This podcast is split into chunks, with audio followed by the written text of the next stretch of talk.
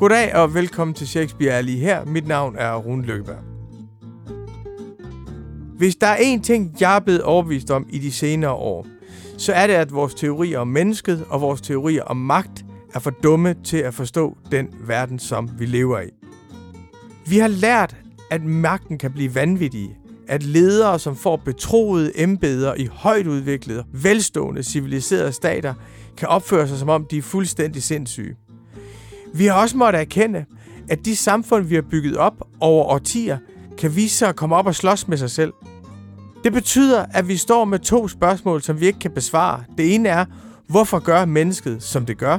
Det andet er, hvad sker der med samfundet, hvis det går i opløsning?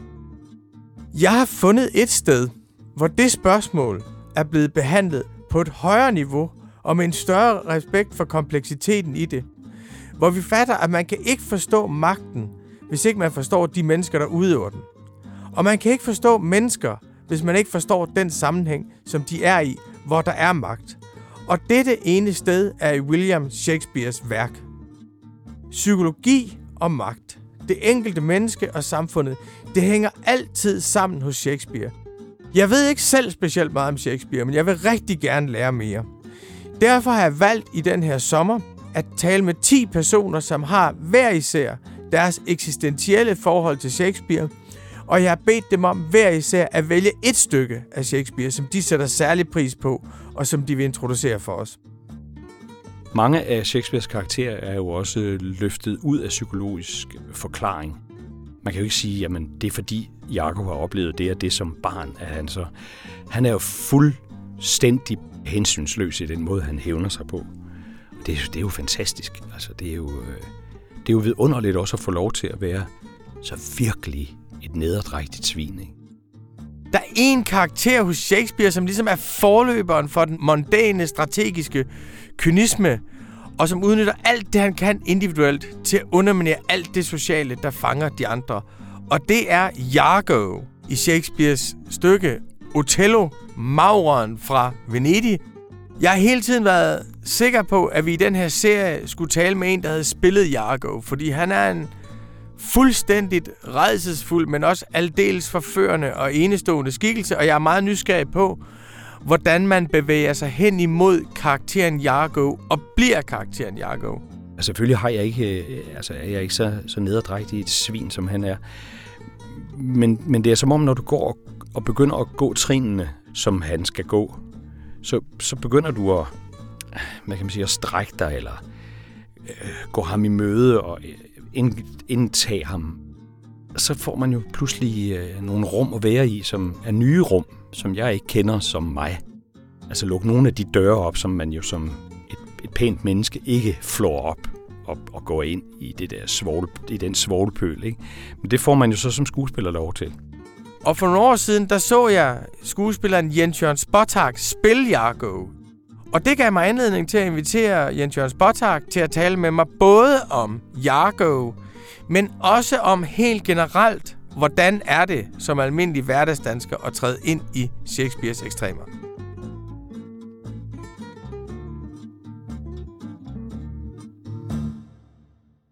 Hvordan var dit første møde med Shakespeare?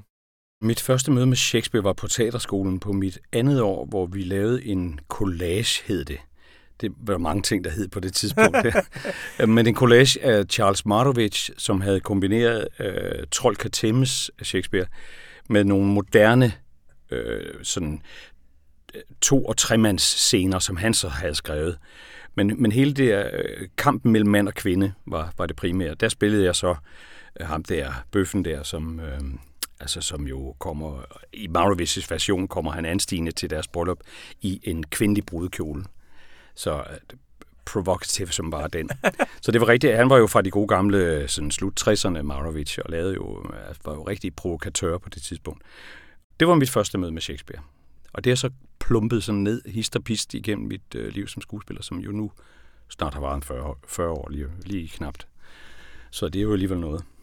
Du har jo spillet nogle rigtig store roller, også her de sidste år. Desværre, at Kong Lear har du jo lige spillet, som ja. slet ikke blev opsat, som jo nærmest ja. er en tragedie i sig selv. Vil du ikke bare lige fortælle om, at det, Katrine Hvidemann lavede den her ja. Kong Lear-forestilling, som hun har ventet på hele sit liv. Ja. Jeg forestiller mig også, det er en rolle, som du har forberedt dig på et stykke tid. Jamen, og faktisk også en af de få roller, som jeg vil sige, hvis nogen spurgte mig, har du en yndlingsrolle, så tror jeg, jeg vil sige, og det er måske fordi, da jeg var yngre, der var det nemt at sige Kong Lear, fordi det vidste, det var langt ud i fremtiden, jeg ville komme. Først skulle jeg jo have hvidt hår og være elgammel, ikke? Øhm, så jeg troede, det lå endnu længere ude i fremtiden, end det kom til at blive. Men det var faktisk en af de roller, som jeg øh, stræbte allermest efter, og tænkte dem allermest på som en, en af mine yndlingsroller hos Shakespeare.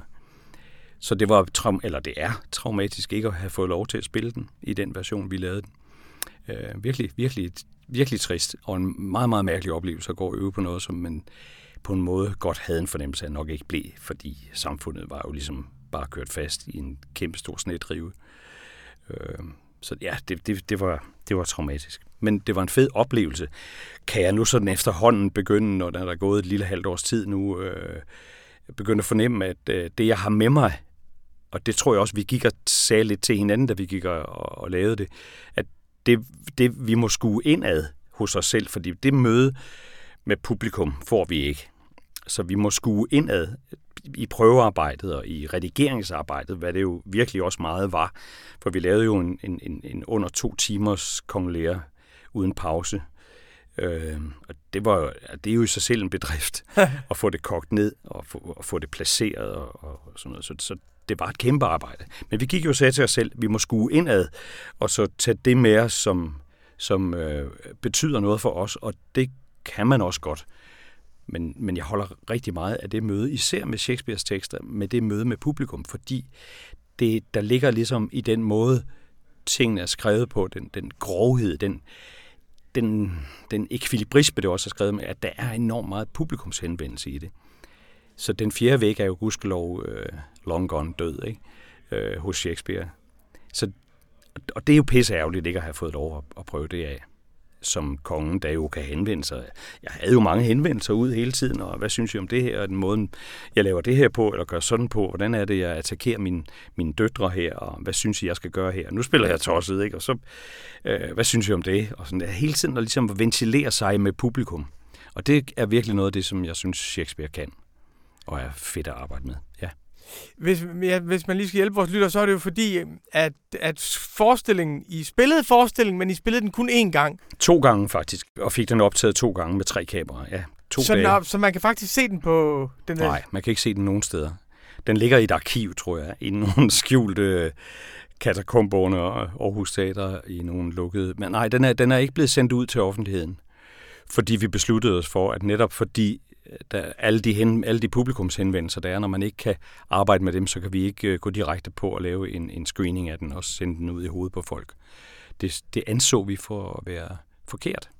Fordi det, det var ikke ligesom, det var ikke dens DNA. Det var ikke sådan, den var skabt. Det er ikke sådan, det er ikke sådan rigtig teater er skabt, vel? Altså, det er jo lavet til, at vi er i det samme rum, vi trækker det samme luft.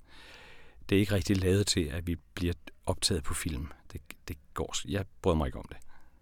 Nej, det kan jeg godt, men det er også fordi, man kan godt arbejde med, at noget er streamet, hvis det først har været vist for et publikum. Altså, ja, man kan godt, altså, enig. Øh, og det var der jo nogle teater, der gjorde Bestemt. her under covid. Så ja. kunne man sidde og se nogle stream, og noget af det synes jeg faktisk var meget fint. Ja, men det er rigtigt, når det har været spillet. Når du ved, hvordan det er at spille det for et publikum, kan du godt gøre det, ja. Men hvad har Shakespeare ellers betydet for dig, hvis jeg stiller et stort spørgsmål gennem dine øh, årtier på, på, på scenen? Altså, jeg synes, det som, som øh, som det at spille Shakespeare gør ved skuespillere. Det gør, at de øh, lærer at komme op øh, på det, man i cykelsproget kalder den virkelig store klinge. Fordi du skal, du skal altså op, hvor, hvor, hvor der er et, der er sådan en, altså en volumen i øh, teksterne, i forståelsen af, af det, man står med, og hele sådan, øh, altså mange, altså der er jo også kedeligere karakterer hos Shakespeare, men altså dem, som virkelig kan noget, de kan altså øh, de kan flytte noget luft i et rum. Og, øh, og for at du kan komme op og lege, øh, lege med det, den volumen kalder jeg det så, øh, som det kræver, så skal du altså flytte dig fra din egen sådan dagligdags naturalistiske måde at agere på og mumle på. Og, så du skal op og have et sprog, du skal op og have en krop. Shakespeare er sindssygt meget krop. Og, og det, skal du, det skal du simpelthen have. Og hvis din opdragelse øh, på teaterskolerne mest har været sådan i den naturalistiske version, fordi du vil egentlig hellere lave film, eller du vil egentlig hellere, fordi det er også meget federe, og der er mere omtale i aviserne og sådan noget, og det, det, det er sådan det federe. Men hvis du virkelig vil lave teater, så, så mener jeg, at det er en kæmpe disciplin at kunne komme op på den der store klinge og se, hvad den kan. Altså lære sig selv at tale højt i et rum. Altså, jeg møder jo, har mødt igennem de små 40 år, jeg har været skuespiller, har jeg jo mødt mange skuespillere, som kommer ud og siger, hold kæft, hvor er den sal stor. Nej, men, og skal jeg nu, jeg, jeg får helt ondt, og jeg sveder, og jeg skal bruge masser af kræfter. Ja, det skal man altså, når du spiller Shakespeare. Så sveder du, og du bruger mange kræfter, og du, øh, du skal have den der... Ah, Ligesom en, en operasanger, der skal synge Wagner. Der skal også lige gå nogle år, før man siger, okay, jeg tager sgu til Bayreuth og står der i fire timer og, og råber en, en, en, en Wagner igennem. Ikke? Øhm, det, det mener jeg lidt det samme, tror jeg. Jeg er ikke selv sanger, men jeg tror, det er lidt det samme. Man skal op på den der store... Du skal have en større lungekapacitet, du skal have en, en større fysik, du skal have en større, en større forståelse også af, af, af altså opad det, det går i alle retninger, synes jeg. Du skal forstå Shakespeare på en måde, altså der skal, der skal altså overliggeren skal højere op, end du normalt har den øh, til almindelige stykker. Jamen, det, det tænker jeg, for nogle gange, når man ser dem, det er jo menneskelige ekstremer, man ja. er ude i. Du er virkelig ude i det, i på en eller anden måde tilværelsens vertikal. Du er ligesom ja. ude i, og det er jo steder, hvor jeg øh, 7. i 13 ikke kommer i mit liv. Mm-hmm. Altså, det, det, er jo, det er jo ikke en del af mit eksistentielle register egentlig meget. Altså, Kong Lear er ikke en del af mit eksistentielle Nej. register. Nej. Jargo er heller ikke for den sags skyld. Det håber jeg i hvert fald ikke. Nej. Det, uh, Hamlet er heller ikke. Macbeth er, er, er heller ikke. Det er jo nogle ekstremer, som ja. vi spejler os selv i på scenen. Ja. Og så når jeg får et eller andet øh, lidt, lidt, lidt lusket tilbud, som måske gør mig lidt forfængelig, men som jeg også tvivler lidt på, så kan jeg spørge mig selv, is this a dagger which I see before me? Ja. Så på den måde kan man jo tage patos lidt ned. Ja. Men hvordan bevæger man sig derop som skuespiller? Er deroppe? Hmm. Ja. Du skal i hvert fald have, øhm, have en form for lyst til at gøre det. Altså have, kunne se øh, kunne se meningen med det, tror jeg. I og, og, men kun jo ved at prøve det, altså kun ved at være i praktikken af det, altså være i kroppen øh, med det, finder du ud af, hvad det betyder for dig. Øh, øh fordi jeg tror ikke, jeg tror ikke, jo, der er selvfølgelig også en intellektuel tilgang til det, men, men, men, men for mig er det først og fremmest kroppen, der skal forstå nødvendigheden af at, at, at gøre det, for at komme derop ja, det, det, det er jo meget abstrakt. Mit arbejde er jo meget abstrakt på den måde. Ikke? Altså, øh, det er jo sådan, der, der er jo mange, der er mange sådan sansninger i det. Øh, og, det, og, det, og det, det tror jeg altså er... Øh, jeg har altid været fascineret af, af noget, der var meget kropsligt. Altså, øh, altså og gerne lidt stort øh, kropsligt. Øh, det var egentlig, egentlig også grunden til, at jeg blev skuespiller. Det var så en forestilling på, på, øh, på fjernsynet, som var en transmission af Arturo Ui af Bertolt Brecht fra Berlin Ensemblet, med øh, Eckhard Schall i hovedrollen som, som Arturo Ui. Og, og det slog mig. Jeg var lige kommet hjem fra fodboldtræninger, og så så jeg det her. Det var Hvor gammel var du? Jeg har været en, en 11-12 år eller sådan noget. Wow. Deromkring. Og der så jeg det der, så tænkte jeg, man, hvor er det fantastisk. Det er jo, det er jo alt det, jeg synes er sjovt. At tage, altså, tage fusen på folk, bilde dem noget ind, trække tæppet væk under dem, øh, spille noget, som altså, pludselig være dyr eller sådan noget. Det, det mindede så meget om, eller det klang så meget med noget, som jeg var inde i. Øh, så jeg sagde, det her, det har jo det hele. Det er jo ikke kun fodbold. Det er også fodbold. Men det er også noget, det er også noget gøjl, og det er også noget øh, fantasi. Det er at bilde nogen noget ind, ikke? som jeg elskede som barn. og, øh, så, så det var bare, goddag, goddag, du skal den vej. Ikke? helt klart. Og det synes jeg også, det er lidt med Shakespeare. Altså, det, jeg holder virkelig, virkelig meget af at spille. Det sker ikke så sindssygt tit, og jeg er ikke kun sådan en Shakespeare-skuespiller. Det er man jo ikke i Danmark. Det kan godt være, at man, man meget sådan er en Shakespeare-skuespiller i England. Men øh, jeg fryder mig hver gang, jeg skal op på den store hest der. Hvis du ser tilbage, hvilke Shakespeare-roller har du spillet, som sådan gjorde, altså, som, hvor du virkelig følte, du var op på den klinge? Altså som helt ung spillede som en behager, som var sådan en ung hedespore, og som var bare sådan, øh, altså potent og, og liderlig og altså, og det klingede jo godt med ungdommen, og, og, og, og, det, og jeg har været sådan begunstiget på mange måder med at, og ligesom at få dem, når, når jeg skulle have dem, øh, synes jeg. Øhm, da, senere fik jeg også lov til at spille, hvilket jeg synes... Nogle gange så får man roller tilbudt, som ligger lidt for langt ude i horisonten, til man sådan helt kan hale den hjem. Og det var også lige ved at ske, synes jeg, i at spille Operon i Skal Sommernes Drøm på Aalborg Teater. Jeg synes, jeg sådan efterhånden, som vi fik spillet det, fik jeg Øh, kom jo op på den der volumen, som, som det krævedes, men, men øh, lige i starten, der, der, der skulle jeg godt nok arbejde meget for det. Men det er jo igen det der med, så, så, så kan jeg tænke tilbage på, at wow, der, øh, jeg synes, jeg kom derop. Jeg lærte i hvert fald øh, helt utrolig meget af det. Og så Jago, det dumme svin, ikke? altså af dem alle, øh, var også en kæmpe oplevelse at spille på det kongelige teater i jo øh, Elisas opsætning med en kvindelig Otello. Ja. Hvilket sikkert har stødt mange, øh, fordi det er han jo ikke. Og kan man det, og må man det? Og... Men i hvert fald så, øh, ja, jeg, synes, det er, det, jeg synes, det er fedt at eksperimentere og, og gøre de der ting, fordi det, det kan lukke ens øjne op for det på en helt anden måde, end, end hvis det var sat op traditionelt. Hvad det så find, altså hvad fanden det så er for noget, ikke? Traditionelt, for det findes jo ikke mere rigtigt. Øhm, men ja, øhm, virkelig dumt svin. Og så kan man sige, jamen, hvad er psykologien så i de der karakterer? Det, mange af Shakespeare, Shakespeares karakterer er jo også løftet ud af psykologisk øh, forklaring. Øh, man kan jo ikke sige, jamen det er fordi Jakob har oplevet det og det som barn, at han så... Han er jo fuld stændig blottet, altså og blotter sig selv mere og mere for den følelse af, at det skulle, øh, at det skulle gøre være synd for nogen.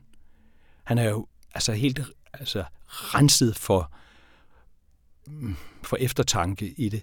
Og det er som om, han udfordrer mere og mere, hvor langt kan man gå? Altså, hvad finder folk så i rundt om mig? Af, altså, af urimeligheder, og han er, han er jo sindssygt øh, tydelig. Altså, jeg tror, at de bagefter vil sige, hvorfor fanden så vi ikke det? Altså, hvorfor så vi ikke, at det var ham, det stammede fra? Ikke? Men han var jo, det kom jo pludseligt. Og det, Hvis man skal hjælpe folk ja. lidt med sådan en objektiv ramme. Ja, ja, for satan. Øhm, Hjælp dem. Hjælp. Jamen, hvad, hvad hedder det? Jago er, øh, er en officer, som er blevet, eller en soldat, som er blevet forbigået. Ja, præcis. Han mener, han skulle være blevet nummer to efter ja. Otello, og ja. i stedet for bliver det Cassius. Ja. Er, er, er, det ikke, er det ikke rigtigt? Og det er, det er fuldstændig ligesom, rigtigt. Den der professionelle fornedrelse er der. Det er ja. der, hvor man kommer ind i, ja. i stykket. Ja. Og, og så resten af stykket er vel nærmest ham, der forsøger at få hævn over øh, Cassio, ja. som ja. har fået den post, han skulle have. Ja, det kan man sige. Det er meget enkelt. Men så river han jo en hel masse ned af hylderne også med, med andre og ødelægger Othellos forhold til øh, Desdemona, øh, eller Desdemona, ej Desdemona hedde. Øhm, så, så han, er jo, han er jo fuldstændig hensynsløs løs i den måde, han hævner sig på. Det, det er jo fantastisk. Altså, det er jo, øh, det er jo vidunderligt også at få lov til at være så virkelig et nederdrægtigt svin. Ikke? Hvordan forberedte du dig til den rolle? Nej, det forekommer meget nemt. Nej, det, øh, nej men, men... Jeg fjernede et par af mine hverdagsfiltre. ja, præcis. Jeg flåede et par filtre af. Nej, men, men det, er jo, det, er jo helt for, altså det er jo for helt forståeligt, og så opstår der jo netop igen, fordi øh, når du tager det på dig, når du begynder, når din krop begynder at, at gøre nogle af de ting, øh, så, så følger fantasien med, og, og, og, og det frisætter en hel masse energi, synes jeg. Øhm, ikke fordi jeg sådan går sådan og lægger et låg på mig. Altså, selvfølgelig har jeg ikke, øh, altså, er jeg ikke så, så nederdrægtig et svin, som han er. Men, men det er som om, når du går og, og begynder at gå, og, gå trinene, og begynder at danse de trin, eller går de der fodspor, som han skal gå, så, så begynder du at, hvad kan man sige, at strække dig, eller øh, gå ham i møde og øh, ind, indtage ham. Øh, øh, og, og, og det er jo, så får man jo pludselig øh, nogle rum at være i, som, som er nye rum, som jeg ikke kender som mig. Ligesom du siger, at du øh, kommer jo ikke hen i, altså ud af den comfort zone, eller hvad fanden man kalder det, øh, og, og, og gør de der vilde ting. Og det gør jeg jo heller ikke som menneske, men jeg har jo gudskelov fået lov til at ventilere nogle af de der, af de der rum, altså lukke nogle af de døre op, som man jo som et, et pænt menneske ikke flår op og, og går ind i, det der svogl, i den svoglpøl. Ikke? Men det får man jo så som skuespiller lov til. Og det øh, tror jeg er, det er sundt og godt. Hvad er han? Øh, han er jo... Øh, Jago er jo umiddelbart, så identificerer man ham som et dumt svin. Altså, for Ja. det, og det er meget sådan, at han er blevet forbigået, og så prøver han at manipulere alle omkring sig. Og han er virkelig ligesom de der... Øh, de der øh, særligt piger, som man har kendt som barn, der er utrolig gode til at mobbe. Altså det der med, at man ja. Ved, hvis man siger noget til A, så bærer A det videre til B, mm. Og så kommer det videre til C på den måde, og det rammer så D. Mm. Altså han Mhm. har jo en fantastisk forståelse for, mm. den, for den sociale mekanik. Han har også en eller anden særlig begævelse, har han ikke det? Jo, men jeg synes, han har mange. Altså, jeg synes, du har ret i det der med, at øh, altså, han, han, han ser folks svagheder, og så udnytter han det bare hæmningsløst. Altså, øh, planter en lille, en lille gift i, i en eller anden, og en lille mistanke om, at det kunne være. Og, ja, men åh, han er jo... Han er godt nok udspekuleret. Jeg tror, han selv i døden... Øh, altså, har, har, griner lidt af det, eller, eller sådan... Han, han sætter jo... Jeg ved sgu ikke, han sætter jo alt på et bræt. Altså, han siger, det skal bare, det skal bare gå af helvede til. Altså, fordi der er jo ikke nogen løsning i det. Der er jo ikke, det er jo ikke sådan, at han så bagefter øh, bliver nummer et. Det tror jeg, han på et tidspunkt... Så tror jeg sgu, han er ligeglad med det. Altså, så, så, er det, så er det sådan en eller anden bloddrift, eller en, en, en mørke rus, han er kommet ind i. Så alt, hvad der sådan, alt, hvad han sådan kan bruge, netop som du siger, nej, den, kan jeg, den, kan jeg, den her viden om det her, den kan jeg bruge i den der forbindelse. Og han må jo have været et ejergodt menneske op til da, da han bliver svigtet, ikke? Fordi alle synes jo, at han er, bliver af Shakespeare også omtalt som den, den, øh, den stolte og den stærke og den, ham man kan, altid kan tro på og sådan noget. Og netop fordi han måske jo nok har været det, indtil vi møder ham. Fordi det siger de alle sammen. Så kan han gå så langt, som han går. Det er jo egentlig det, og det, og det er jo det, jeg godt, altså det er jo det, der er så pissegodt med Shakespeare, ikke? Det er jo, han laver sådan nogle karakterer, som man tænker, det var lige godt. Det er godt set, altså. Det er eddermame godt set, at han skaber ham. Det er meget imponerende. Men det er godt, for det har jeg faktisk aldrig tænkt over. Det, jeg har tænkt over en anden ting, nemlig at der kan kun være én Jargo i et stykke. Mm. Fordi det Jargo gør, det er, at han hele tiden kalkulerer, hvordan de andre vil agere. Så det Ja. vil sige, at, at hvis han spreder et rygte hos A, så vil det gå videre til B. Så det vil sige, at de andre bliver på en eller anden måde nødt til at være troskyldige. Der kan kun Ja. være én. Der kan kun være en, der er lige så strategisk Ja. som, Ja, det tror jeg, det tror jeg, du er ret som, som ham. Ja. Men jeg har ikke tænkt på det andet, det, det der med, at han kan ikke have været sådan hele vejen igennem, fordi de siger jo, at han er, at han er Ja, de ærlig som- og en brav og, Ja. en, og, en, og en, øh, Og en krigsmand og går forrest og alt muligt. Men fordi det, jeg tænkte, da jeg læste den igen, det var, at, at der er jo også nogle træk hos ham, jeg godt kan kende, genkende hos mig selv. Mm-hmm. Altså... Sig frem, sig frem. nej, nej, men det der, han siger med, at... Øhm, at øh, han har sådan et billede, som du ser, du kan se replikken bedre end mig, noget med, at, at, at man skal være en... Det er noget med, at haven er ens vilje, og man skal være sin egen gartner, eller sådan noget. Altså, man skal Mm-hmm. man skal bestemme sig for, hvem man vil være. Altså, man skal ikke ligge under for sine følelser, og han er jo meget sådan noget med, at ens rationalitet skal styre ens følelser. Altså, det hele det der med, at, at, øh, at sætte sig ud over sine følelser, ikke være i sine følelsers vold, Mm-hmm. og, og begynde at, at se, hvis man gør det, så, hvilke effekter har det så for andre. Altså, det der med at, at overskride det, man umiddelbart føler, for at kontrollere en situation rationelt, Mhm. det synes jeg tit, jeg kan blive... Altså, det, det, det, er, jo, det er jo noget, man, man tit oplever. Så det første gang, jeg så det, tænkte jeg, hold kæft, hvor er han dog et ubehageligt svin. Og jeg synes næsten, han var for ekstrem. Altså, for der er ikke nogen...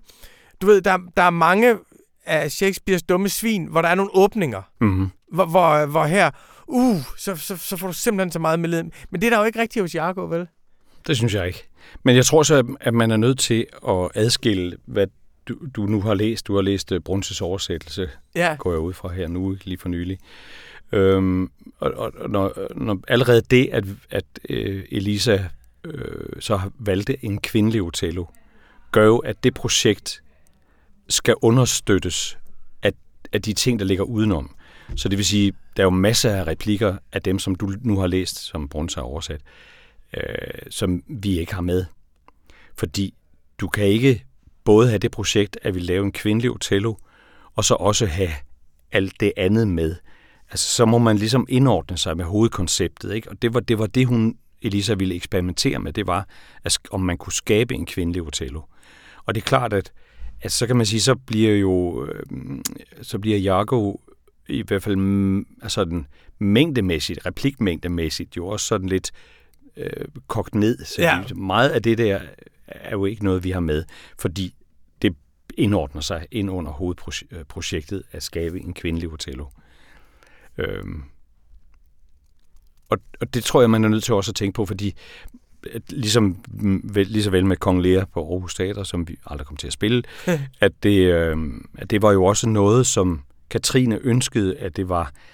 Altså hun, hun prøvede at finde ud af, hvordan man kunne f- altså få frem, øh, tro, altså trukket øh, Kong Leas øh, tur, øh, tur igennem stykket kraftigere op i forhold til øh, Gloucesters øh, historie.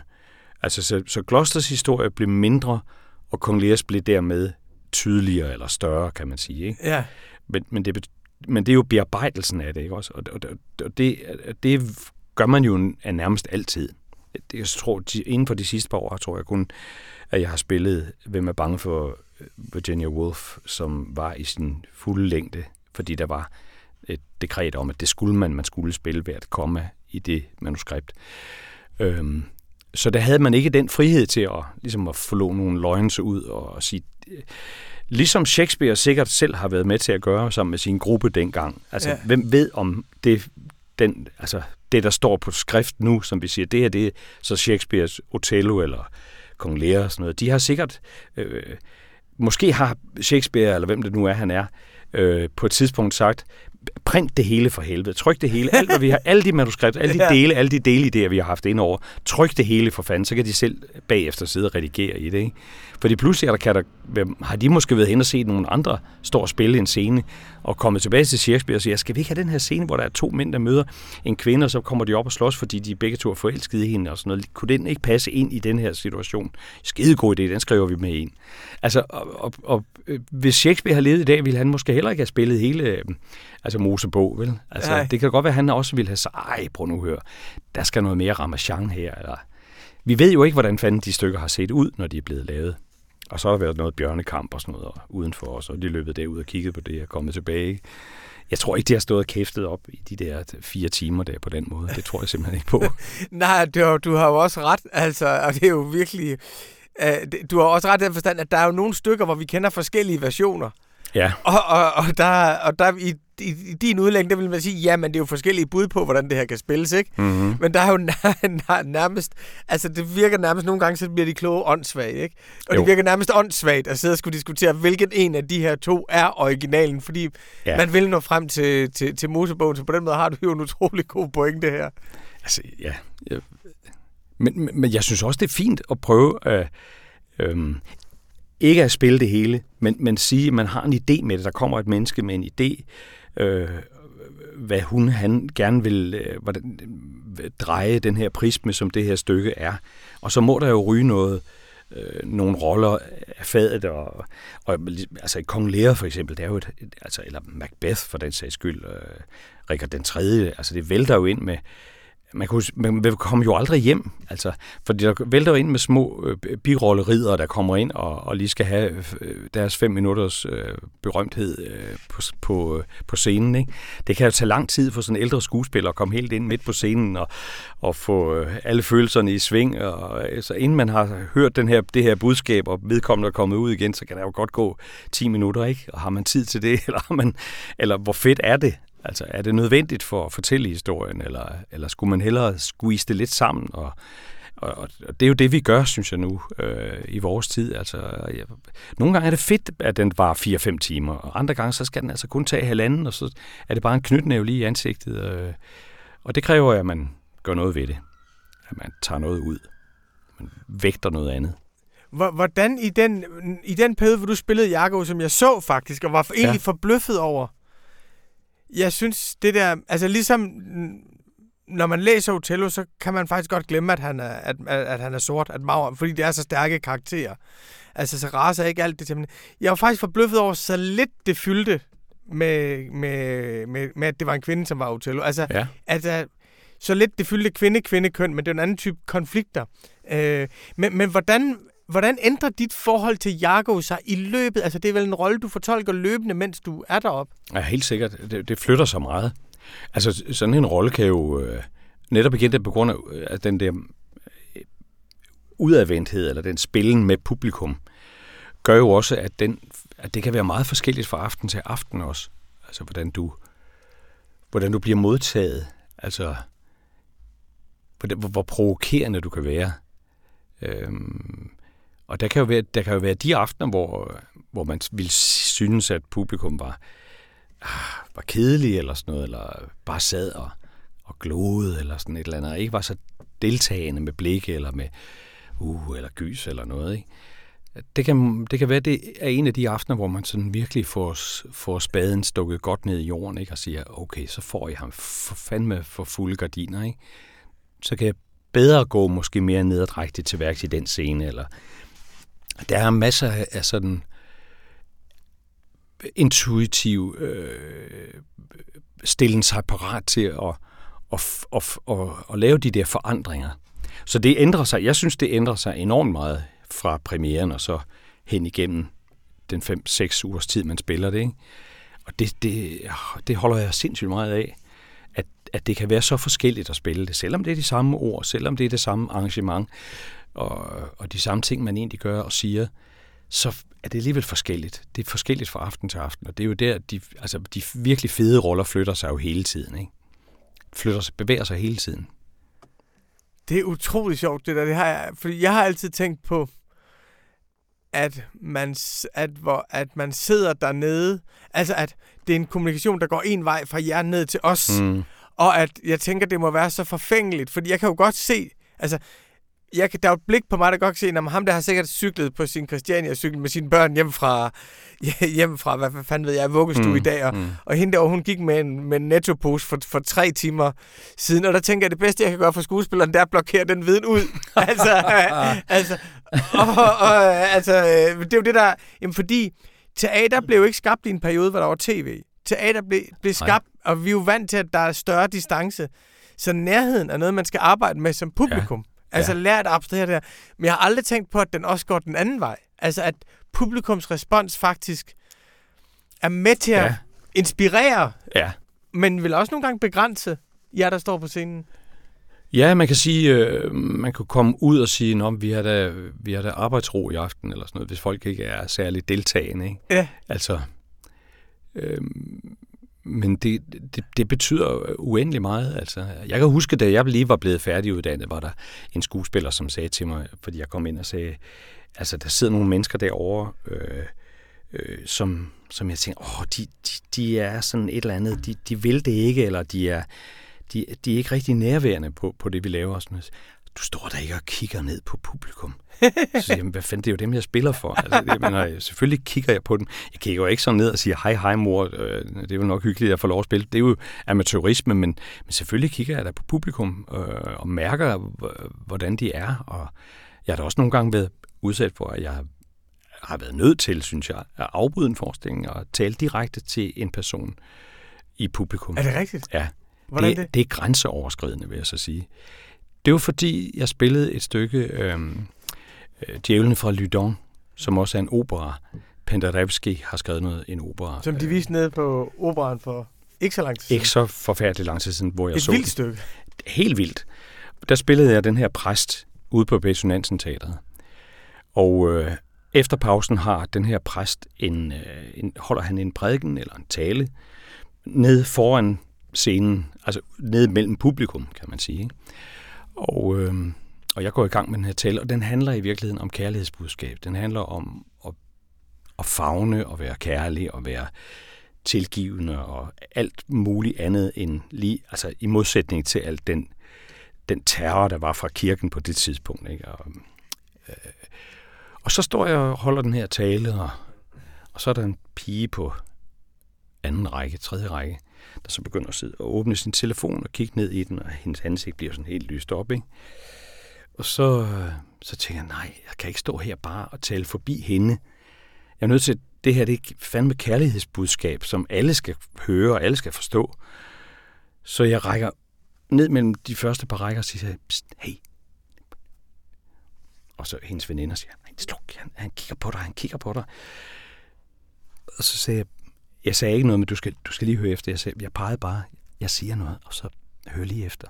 Og så måtte, havde jeg jo min tekst, og jeg svedte træn, fordi det var jo, det var jo også, det var også at gribe ud efter noget, der kunne have gået en helt anden retning. Ja. Men, men jeg synes ikke, jeg kunne stå der og være sådan en skuespiller, der bare kiggede forbi hende, og så spillede jeg ud og med blikket skråt rettet mod Japan, og, og bare var i mig selv, og, og, og så sagde de her ord. Jeg var simpelthen nødt til at tage den der direkte konf- konfrontation med hende.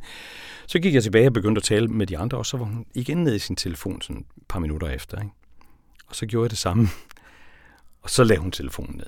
Fordi så begyndte jeg, så holdt jeg den længere på hende, talte lidt længere tid med hende, inden jeg gik ud til de andre også. Og det var, det var, en, det var en ret stor oplevelse. Men, men jeg, jeg var også pisse nervøs bagefter, fordi jeg tænkte, det kunne jeg have gået. Så hvad fanden, lad mig, lad mig være, eller sådan et eller andet, kunne man jo have sagt. Ikke? Eller jeg sidder her, jeg har lov til at bruge min telefon i teatret også, og sådan noget. Ikke? Hvad skulle jeg så have sagt? Ikke? Det er jo en konflikt, som er svær for dig at håndtere, hvis den eskalerer. Ja, ja det er det. Altså, du er afhængig af, at autoriteten for scenen virker. Ja, det er Men jeg sprang ud i det, inden jeg havde de der øh, refleksioner eller tanker om, hvad det kunne ende med. Så jeg kastede mig bare ud i det, fordi jeg synes, jeg kan jo ikke stå og tale om kærlighed og, og sådan at række ud til hinanden, og så bare ikke blive mødt. altså, Men hvad er så det ikke. gode publikum? Hvad er så, er det, øh, hvordan er vi med dig bedst? Ja, nu, dem, der ikke sover. Nej, øh, jamen, ja, hvordan er man bedst? Jamen, jeg, jeg har egentlig ikke noget sådan øh, noget kriterie for, men øh, hvordan folk skal agere øh, over for det, jeg laver. Jeg tror måske, at, at altså, hvis bare man, hvis man kigger ned, og man ser øh, vågne, øh, åbne øjne, og, øh, men nogle gange så, så er folk jo stresset og alt muligt. Der sidder, nogle er sådan slet ikke rigtigt til stede, eller sidder og kigger andre steder hen. Ikke? Så havde man jo lyst, man sådan, man kunne tænde en pistol op og så skyde op i luften, ikke? Altså selvom det ikke gav nogen mening, så ja, ja. for lige at vække folk med et eller andet, ikke? Vi taler så tit om det der, at man skulle have sådan et, et eller andet lille menneske, der kunne komme løbende ind, når, når alt for mange var sådan, mm, var ved at falde hen, ikke? Så skyde seks skud op i luften, så bare ud igen, ikke? Og så, ja, ja. så har man da ligesom at få en kindhest, ikke? Ja. Slask, hør nu lige efter, eller vær nu lidt nærværende, ikke?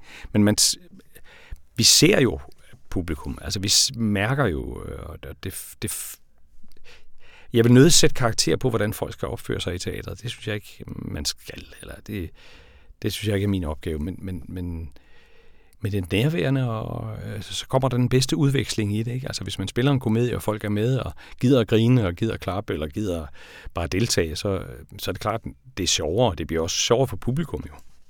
Noget andet, jeg er nysgerrig på, det er, så for det er den modsatte af det, jeg sagde før, ikke? Mm. Det er, når jeg sidder dernede og tænker, Nå, men de har nok gjort sådan og sådan, så tænker jeg, skru, abstrahere, nu er det der, vi er. Hvordan er det selv at gå frem og tilbage? Det har jeg tit tænkt på det med at gå tilbage og være dig i løbet af dagen, og have et normalt hverdagsliv, og så være Jargo om aftenen. Altså den der vekselvirkning. Jamen, jeg, jeg, jeg prøver ikke at tænke så meget over, hvad det er, jeg skal lave om aftenen, øh, før sådan hen på eftermiddagen. Men der, der er som om, der starter en motor omkring klokken en 3-4 stykker eller sådan noget, som, som gør, at jeg er nødt til at... Jeg ved jo, hvad det kræver at stå derinde om aftenen. Jeg ved jo, hvad det er, jeg skal ind og lave. Så det vil sige, jeg skal, jeg skal på en eller anden vis lige sådan sondere min egen, min egen krop, min stemme, min et eller andet, øh, mit nærvær, er, hvor jeg er henne. Det er ikke sådan, at jeg så fra klokken øh, kvart i fire begynder sådan at, at gå og summe og begynder at skære grimasser. Og blive, det er sådan, en, det er sådan et, en indre motor, jeg lige sådan prøver at starte og sige, uh, hvor, hvor er jeg henne i dag? Altså, hvor, hvor, hvor er min krop henne? Er den her overhovedet? Øh, jeg tror heller ikke, min erfaring er også, at man ikke skal tænke for, for sindssygt meget over det, og heller ikke egentlig øh, sådan voldforberede sig for, vold, altså for meget. Altså, jeg forbereder mig meget mere til, til prøver og sådan noget, og spekulere over forskellige måder, man kan gøre ting på. Jeg prøver egentlig at, når jeg skal spille, at være så blank som muligt. Men jeg skal vide, at min krop er til stede. Jeg skal vide, at, at, at den er der med mig, og jeg kan bruge den som det instrument, den er. Øh, og det begynder jeg at tjekke sådan sidst på eftermiddagen, om, om hvordan det er med den. Hvordan er dagsformen. Hvordan ændrer det sig med årene? Ja, men det ændrer sig meget, altså med den tilstand, som jeg har nu. Jeg har oplevet meget i starten af min, i min tid som skuespiller, at jeg øh, forberedte mig alt for meget. Jeg var alt for, jeg stillede alt for store forventninger til mig selv. Jeg var øh, varmede stemmen op, og jeg varmede kroppen op, og jeg var sat med så parat. Så, så jeg, altså, jeg nåede ikke rigtig at opleve, hvad det var at være derinde. Jeg, jeg var løbet for hurtigt. Jeg, jeg var ikke, øh, altså, jeg var helt fremme i skoen, ikke? og helt øh, med hovedet trykket flad i ruden, altså den rude, eller den, den hvad kan man sige, energi, der er imellem en sal og, og en teater scene. Jeg kan egentlig bedst beskrive det ved, at, at nogle gange, øh, hvis der er meget få tilskuere for eksempel, ikke, så er det som om, at, at ligesom at tage en, en, en, en, en, øh, en, en mælk, som er tom, hvor man tænker, at det her er en liter mælk, ui, så ryger den lige op i luften. Ja, ikke? ja. Du kender den der følelse Ja, ja. af, der er ikke rigtig nogen modstand i det. Og sådan kan man også have det på scenen, synes jeg, at øh, altså, hvis folk enten ikke rigtig er der, eller de er for få og ikke tør rigtig at være der eller give lyd, så er det som om, man, man har ikke den der fornemmelse af, at man kan læne sig ud i en energi, øh, som man ligesom, og der finde den der balance imellem sig selv i det rum. Og dengang, der, der ville jeg bare have kastet mig hovedkuls ned og landet på skødet af en ældre dame nede på første række, altså rent mentalt, ikke også? Altså, jeg var simpelthen jeg var for langt fremme, jeg ville for meget, jeg var for ambitiøs, eller for måske sat med bare at se mig. Der, der synes jeg, at efter jeg sådan begyndte, at efter jeg fik børn og sådan noget, så begyndte jeg ligesom at godt at kunne lave noget andet, ja. gå fra et blæskift og gå direkte ind på scenen for eksempel. Ikke? Og, altså, det gav mig en stor frihed til at sige, ja, okay. Så derfor, derfor som, som jeg sagde, så tjekker jeg lige kroppen af i løbet af dagen, sådan, øh, Ja. hvor jeg er henne, øh, også mentalt. Og sådan, øh, var det svaret på det, ja, du spurgte mig så om? det handler i virkeligheden meget om at være, altså være til stede med sin krop i et rum og overgive sig til det rum og den rolle, man skal træde med på det tidspunkt. Ja, det synes jeg. Og ikke have for mange hensigter med at stå der. Ja, Ja, fordi de, alle de hensigter, alle de overvejelser har prøvearbejdet jo også afdækket. Så det, det bedste, jo det mest inspirerende, kan, for mig i hvert fald, er at øh, gå ind og mærke det der publikum, og gå ind og mærke sine medspillere. Fordi materialet ligger der jo. Det ligger jo som sådan en, en bevægelig ting i dig og dine medspillere imellem. Og det skal vi så også indlemme publikum i den aften, vi spiller sammen med dem også. Øh, og, og, og, og så jo mere lydhør du kan være, jo mere sansende du kan være i det rum sammen med dine medspillere og dit publikum, jo mere flytter du dig, synes jeg, fra gang til gang. og det er noget, man bliver bedre til at mærke ja, det synes jeg, det synes jeg er blevet bedre og bedre til at mærke. Jeg har kun to spørgsmål mere. Det ene er, er der nogen Shakespeare-roller, du ser frem til at spille? Er der nogen, du drømmer om? Nu har jo været kong Lear, det er jo den ja. ældste af dem alle sammen. Øh, nej, det er der egentlig ikke. Det er der egentlig ikke. Så skulle man være så provokerende og sige, jamen, så er det min tur til at spille Hamlet, ikke? Ja, eller Romeo. ja. Og så bare ikke sige, at vi har så valgt en meget gammel Romeo. Altså, det skulle ikke stå nogen steder, men, Nej, nej. så folk skulle blive overrasket og sige, Nå, det, okay, det, er det er så Romeo. Ja, okay. øhm, kan vide, hvordan så Julia ser ud? Er hun også en gammel starut? Nej, men, men jeg, jeg har ikke rigtig sådan på den måde ambition om det. Fordi det er lige så meget inspirerende at sige, at, øh, at der kommer en instruktør med en idé, som man siger, det deler del en god idé. Altså, det var en fed idé, som Katrine havde med at gøre det i et hug. Altså at lave forestillingen i et hug, som folk ikke... Altså man ikke slap grebet, man ikke slap den der kvælertaget på publikum, men altså man bare blev ved indtil det var slut i et hug.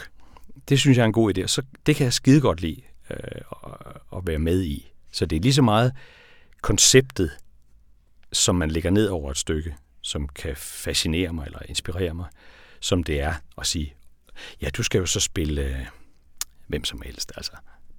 Ja, nu skal du spille Kong Lear på den rigtige måde, altså med en hel aftenstykke, hvor vi spiller alle ordene. Det ved jeg ikke, om, om jeg sådan vil se frem til. Jeg har ikke sådan på den måde en sådan nogle, nogle ønsker om at eksponere mig selv. Altså, sige, nu skal I sæt med bare se Jens Jørgen Sportak som Otello, eller... Det, det, det har jeg ikke rigtig... Det, det, der, er- hmm, der er ikke noget til endnu i hvert fald. Hmm, nej. Jens Jørgen Spottak, tusind tak, for du vil være med. Velbekomme. Jeg synes virkelig, jeg fik en, en fornemmelse, jeg faktisk aldrig har fået før, af at, at forstå sammenhæng, altså hvad teater i virkeligheden er, altså den kollektive ting, den nærværende, mm. den konkrete, den fysiske ting, som jeg der er meget taknemmelig for, at du forklarede os. Tak Velbekomme. for det. Velbekomme.